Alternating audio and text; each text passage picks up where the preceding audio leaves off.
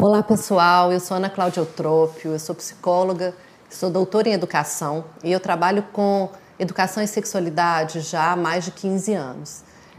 Nessa vida de trabalho com educação e sexualidade, a gente vai percebendo como que as famílias têm um papel super importante na educação e sexualidade de todas as pessoas e que nem sempre as famílias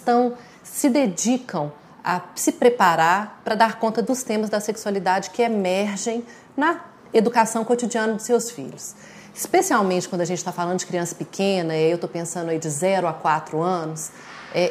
são muitos temas, especialmente no primeiro filho, e no início desse exercício da maternidade e da paternidade, são inúmeros temas que se colocam para a transformação desses adultos em pai, mãe, cuidador, responsável, padrasto, madrasta, vó, porque as avós também têm um papel super importante no cuidado, os avós. Então, todas essas pessoas que estão em volta da chegada de uma criança começam a se preparar e a pensar e a lidar com essa chegada. Quando a criança vai crescendo, que a gente vai observando que aí surgem então as perguntas e os temas da sexualidade, né? Perguntas sobre as diferenças corporais, perguntas sobre a intimidade do pai e da mãe, perguntas sobre de onde que eu vim, pergunta de onde que eu saí da sua barriga, como que foi isso, perguntas de como que eu entrei na sua barriga, como que foi isso, e várias perguntas que estão aí dos temas da sexualidade e que nem sempre as famílias param para se preparar para poder ter condições e conhecimento para responder de uma forma que seja coerente com o que a família define, com o que ela acredita que é o valor em relação à sexualidade. Os temas da sexualidade, eles não têm uma resposta única e geral que vai valer para todas as pessoas, exatamente porque nós estamos falando, claro, tem um lado da educação e sexualidade que é de informação, e informação não tem como ter diferença, né? Assim, são informações científicas, mas tem muitos assuntos que passam pelo lado dos valores, que passam pelo lado das crenças, do jeito como cada pessoa vive, acredita e quer viver. E dessa forma, essas pessoas vão passar para aquelas crianças que estão sendo educadas por esses adultos, seus valores e suas crenças sobre a sexualidade. O que é importante a gente perceber é que mesmo não falando nada, a gente está educando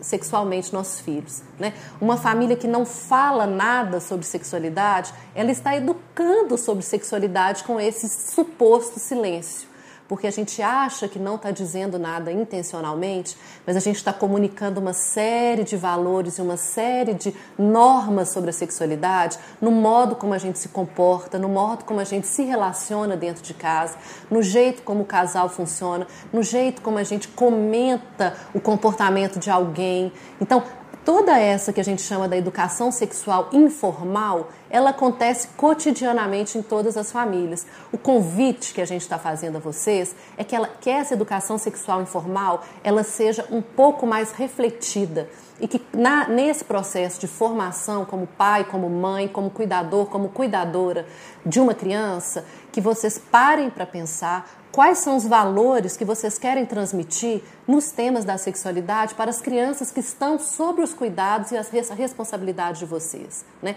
Não tem um certo e um errado absoluto, mas é importante que cada adulto que está se dispondo a ser cuidador e educador de uma criança, que ele pare para pensar e se forme, estude, tenha acesso a diferentes reflexões e conhecimentos para poder ofertar para essa criança a melhor oportunidade de educação e sexualidade. Eu não estou dizendo que é para pai e mãe, agora senta aqui que eu vou te ensinar tudo, porque a educação sexual na família, ela não necessariamente exige essa formalidade, mas ela passa e ela acontece em todo o cotidiano da vivência familiar. É importante que os adultos, então, parem para refletir, para conversar, para pensar, para que a intencionalidade nessa educação sexual informal que acontece em todas as famílias, falando ou silenciando, fique mais clara, né? Para que a gente não tenha dúvidas em relação aos nossos posicionamentos quando as cenas emergirem. Eu acho que é importante que a família também se dedique a se preparar para os temas da sexualidade que vão emergir, porque as perguntas vêm,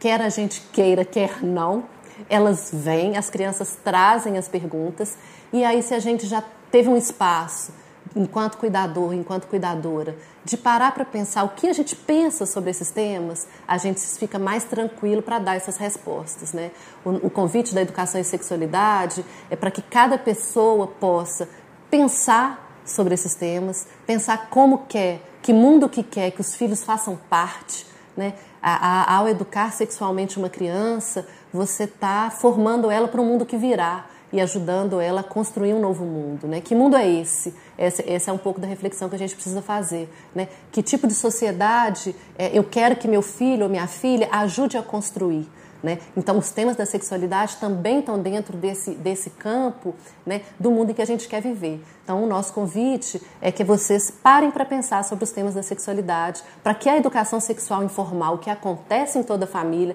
ela tenha mais clareza das suas intencionalidades. Um abraço e até mais.